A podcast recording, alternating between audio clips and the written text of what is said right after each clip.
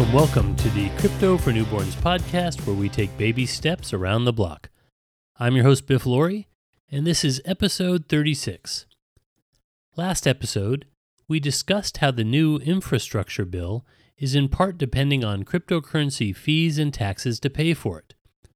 While no one loves the idea of paying taxes on crypto, I think the government, whether they intended to or not, legitimize cryptocurrencies in a big way by including cryptocurrencies in the new infrastructure bill. We've followed large institutional investments in Bitcoin, like Elon Musk's $1.5 billion purchase, and several other big time players, but it's still viewed as a risky investment.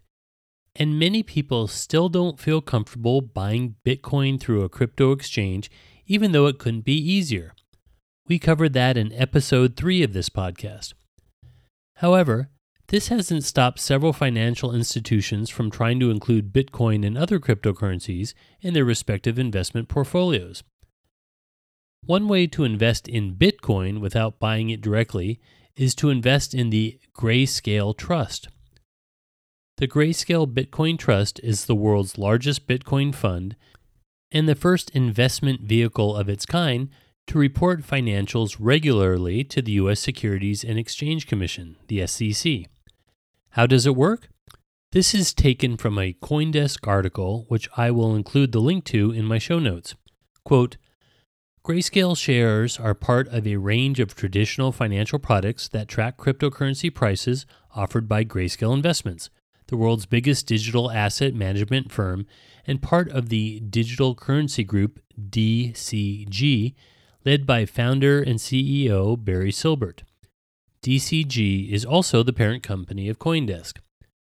Originally launched in 2013 as the Bitcoin Investment Trust, BIT, the Grayscale Bitcoin Trust offers investors the opportunity to gain exposure to the leading cryptocurrency via an open ended private trust that holds in excess of 649,130 bitcoins. To date, equating to almost 3.1% of Bitcoin's current circulating supply. The fund tracks the price of Bitcoin using the XBX index published by TradeBlock, a company recently acquired by Coindesk.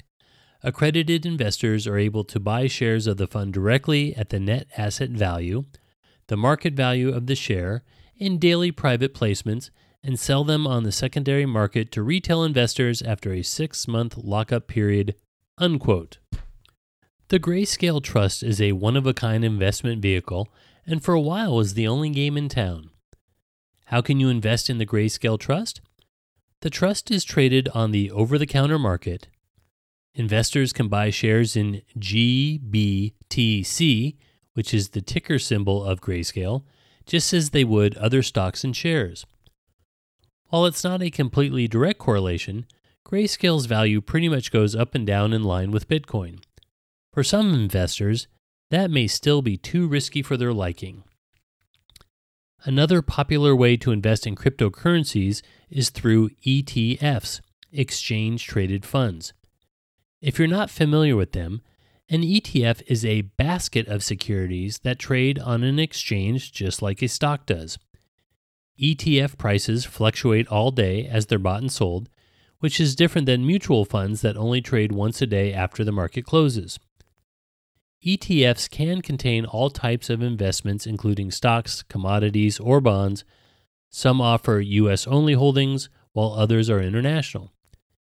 ETFs offer low expense ratios and fewer broker commissions than buying the stocks individually. For a more detailed look at what exchange traded funds are, I've included a link to an Investopedia article about them in my show notes. What are the potential advantages of crypto ETFs compared to buying cryptos or stocks in companies that support cryptocurrencies and blockchain directly? Diversification, for one. As mentioned, ETFs are a basket of securities, so if one of the cryptos or companies in the basket does poorly, it balances out by the ones doing well. If the whole industry continues to grow, then the respective ETF will likely grow with it. Other advantages of a crypto ETF? crypto ETFs are more secure. Cryptocurrency owners are more vulnerable to cyber attacks. That's really not the case with ETFs. Crypto ETFs are also tax efficient. Although billions of dollars worth of cryptocurrencies are traded on the digital market every day, they are still decentralized and unregulated. Crypto ETFs are listed on major stock exchanges such as NASDAQ and the New York Stock Exchange, making them tax efficient. Crypto ETFs can also offer better returns in the long run. As we all know, cryptocurrency prices can be very volatile, but overall, we're seeing an upward trend in value. Crypto ETFs may not go to the moon quickly, but if you're risk adverse but still believe in the crypto market, ETFs may be your ticket. The other advantage is that crypto ETFs are passively managed. For those of you not into financial terminology, passive management may sound bad. For a quick definition, passive management is the opposite of active management. Oh, okay. Hey, wait a minute. What is active management? Active management is an investment strategy in which a fund's manager or managers attempt to beat the market with various investing strategies and buying selling decisions of a portfolio's securities.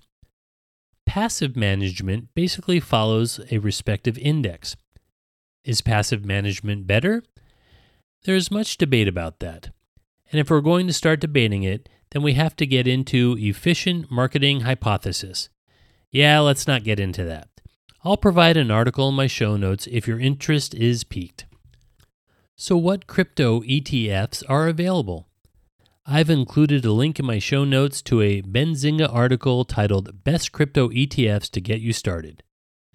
Mind you, I am not a financial advisor, nor am I advising you to invest in cryptocurrencies or cryptocurrency ETFs. The information I'm providing is to give you a start in your research if you're considering it. I'm your host, Biff Laurie, and you've been listening to the Crypto for Newborns podcast where we take baby steps around the block. Definitely check out my show notes for links to the resource information used for this episode. Thanks for tuning in.